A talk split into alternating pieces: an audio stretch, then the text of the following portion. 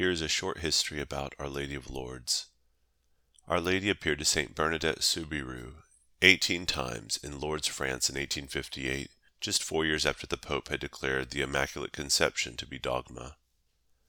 Bernadette was a poor peasant girl, and many in her town disbelieved that the Virgin Mary had actually appeared to her. But Our Lady told Bernadette to dig in the grotto, and when she did, a spring of water spilled forth.